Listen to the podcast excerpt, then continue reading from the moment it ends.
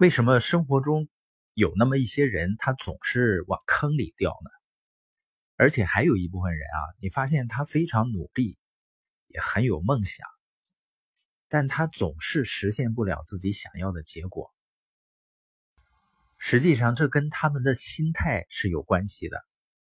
比如说，我今天给你讲一个机会，你最关心的是这个事儿难不难？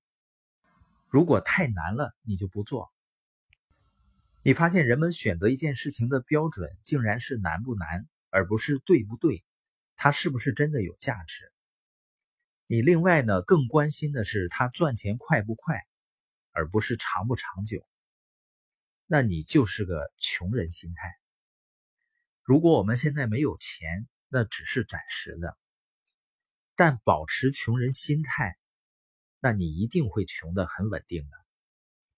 那些经常跳坑。天天买彩票，在资本市场里跟着追涨停板的，都是穷人心态，也可以称为呢叫韭菜心态。